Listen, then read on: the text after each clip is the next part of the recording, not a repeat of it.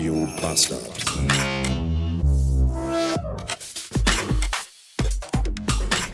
Eins, zwei, drei, vier, fünf, sechs, sieben, acht. Acht Autos. Acht Autos stehen bei Meckes am Fahrdurchschalter. Ihr habt doch alle Lack gesoffen. Dann gibt's eben nichts zu essen. Ma. Ja, Freitag 599 Beats, willkommen zurück. Ich muss dann jetzt halt noch von meiner Praline zehren, die ich heute Morgen genascht habe. In meinem Kalender war nämlich heute Morgen eine Vanillepraline. Und die hat auf jeden Fall hier Tiramisu und Eierlikör-Scheiße wieder wettgemacht. So viel kann man sagen. Sagt ihr eigentlich Vanille oder sagt ihr Vanille? Oder seid ihr ganz etepetete und sagt Vanille? Falls letzteres der Fall ist, könnt ihr euch sicher sein, wenn ich euch irgendwann mal im echten Leben treffe, boxe ich euch in den Magen. Mein Vater hat übrigens immer Vanille gesagt. Ja, Vanille. Mein Vater hat aber auch Telekom gesagt. Von daher sollte man dem nicht so viel Gewichtung beimessen. Ja. Mein Vater wurde nicht kirchlich bestattet, sondern es gab einen Trauerredner und heute habe ich mal wieder die Bestätigung dafür bekommen, dass das die beste Entscheidung meines und vielleicht auch seines Lebens war. Denn heute Morgen war ich mit meiner Mutter auf einer Beerdigung. Ja, das ist ein Downer, das ist richtig. Und zwar äh, ist die längste und beste Freundin meiner Mutter gestorben. Also die war jetzt auch genauso lang wie andere Leute, aber die kannten sich halt schon sehr, sehr lange. Und zwar 65 Jahre. Und das ist echt krass. 65 Jahre. Und die wurde halt kirchlich beerdigt. Und was da für eine Scheiße von dem Pfaffen Pastek, was immer der Typ im lustigen Kleid ist, keine Ahnung. Ich weiß es nicht, was der ist, aber auf jeden Fall ist der ja lächerlich. Und das, was sie da erzählen, genauso. Und dann hat er am Grab auch noch gesungen. Ja, ich dachte, ich dachte, mir fällt alles aus dem Gesicht, ganz ehrlich. Unfassbar.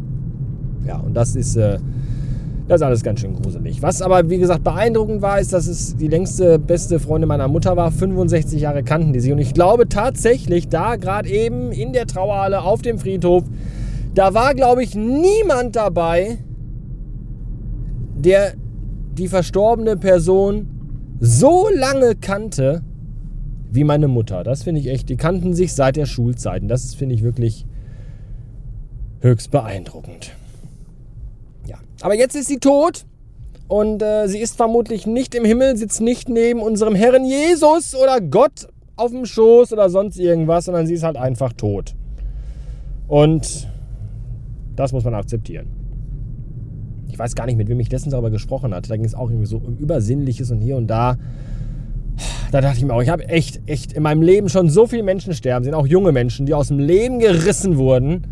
Ich habe meinen Vater im Krankenhaus tot auf dem Bett liegen sehen. Er war noch warm, ja, aber keiner von all diesen Leuten, niemand von denen, hat sich mir bisher in den letzten Jahren irgendwie auf irgendeine Art und Weise gezeigt oder sich bemerkbar gemacht oder heimliche Nachrichten aus dem Jenseits mir zukommen lassen.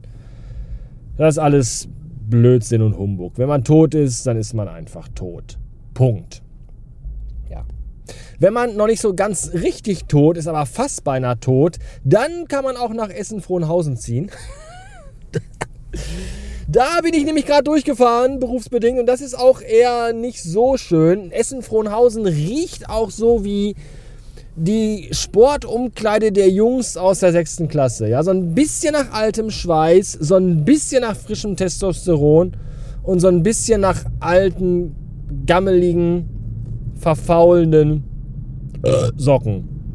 Wo vorne auch schon so so der Pilz von innen sich so in die, in die Baumwolle reingefressen hat. Das ist schon alles sehr, sehr eklig. Ja, aber ich musste dahin, weil aus beruflichen, aber da will man auch nicht nochmal. Das brauche ich ja. Das brauche ich auch nicht nochmal. Ganz ehrlich nicht. Da sind dann ja auch nur so, so Geschäfte, so Dönerladen neben Schmuckankauf, neben Handyhüllengeschäft, neben Gebrauchtwarenladen Und so der Kick Flagship Store. Solche Geschäfte sind da auf der Frohnhausener Straße. Das ist quasi das, das absolute Gegenstück zur Düsseldorfer Königsallee, wo ich mich sonst umtreibe. 702 Beats und da steht er neben mir im Fußraum.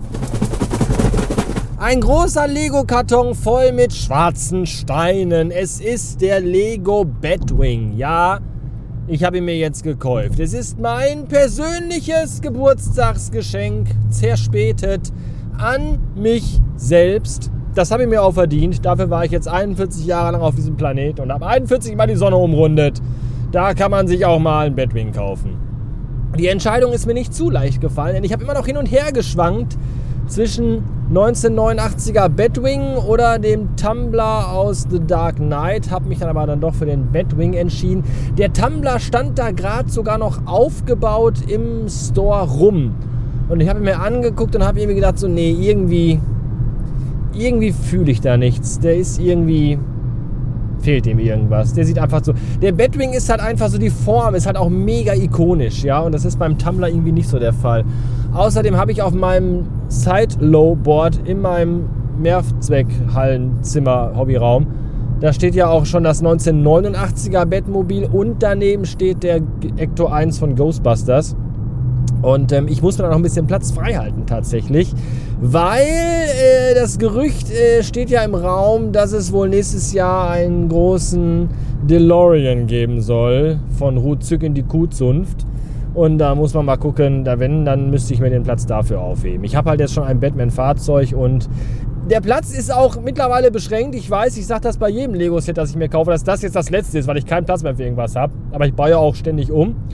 Und ich kaufe mir ja Sets auch nicht so spontan im Affekt, sondern wenn ich mich entscheide, ich kaufe mir ein neues Lego-Set, dann geht dem voraus ja ein langer, eine lange Phase, in der ich in meinem Büro stehe, sitze oder liege und überlege, wie könnte ich was wohin räumen, damit für irgendwas woanders wieder Platz ist. So. Und der Batwing macht es mir relativ einfach, den kann ich nämlich an die Wand hängen. Und das äh, finde ich sehr gut. So. Wir haben Samstag, ist also Quatsch. Blödsinn, wir haben Freitag. Gott sei Dank. Wenn heute schon Samstag wäre, wäre ja morgen schon Sonntag und der letzte Tag des Wochenendes. Wir haben Freitag, wollte ich sagen. Wir haben Freitag und das Kind ist heute Abend bei der Mutter über Nacht, weil wir morgen früh uns in die Schlange stellen müssen fürs Booster-Impfen. Es gibt offenes Impfen bei uns in Kicheln. Und da müssen wir uns vermutlich an eine Schlange von Leuten stellen, im besten Fall. Im schlechtesten Fall und im besten Fall gleichzeitig auch. Schlecht, weil lange warten. Gut, weil viele Menschen wollen sich boostern lassen. Man kann das immer sehen, wie man will. Jedenfalls haben wir dann gesagt, dann kann das Kind morgen Vormittag bei Oma sein und dann schon heute Abend dahin. Und Oma freut sich auch, weil Oma ist ja traurig, weil ihre beste Freundin gestorben ist. Das ist ja auch alles sehr scheiße. Von daher Aufmunterung durch den Filius. Ja, und dann werde ich mich heute Abend hinsetzen. Es gibt eine neue Folge von äh, hier, wie heißt es denn? Werkgetreu, James Cameron neue Folge von äh, äh, Alien, also Besprechung Alien, Aliens Teil 2.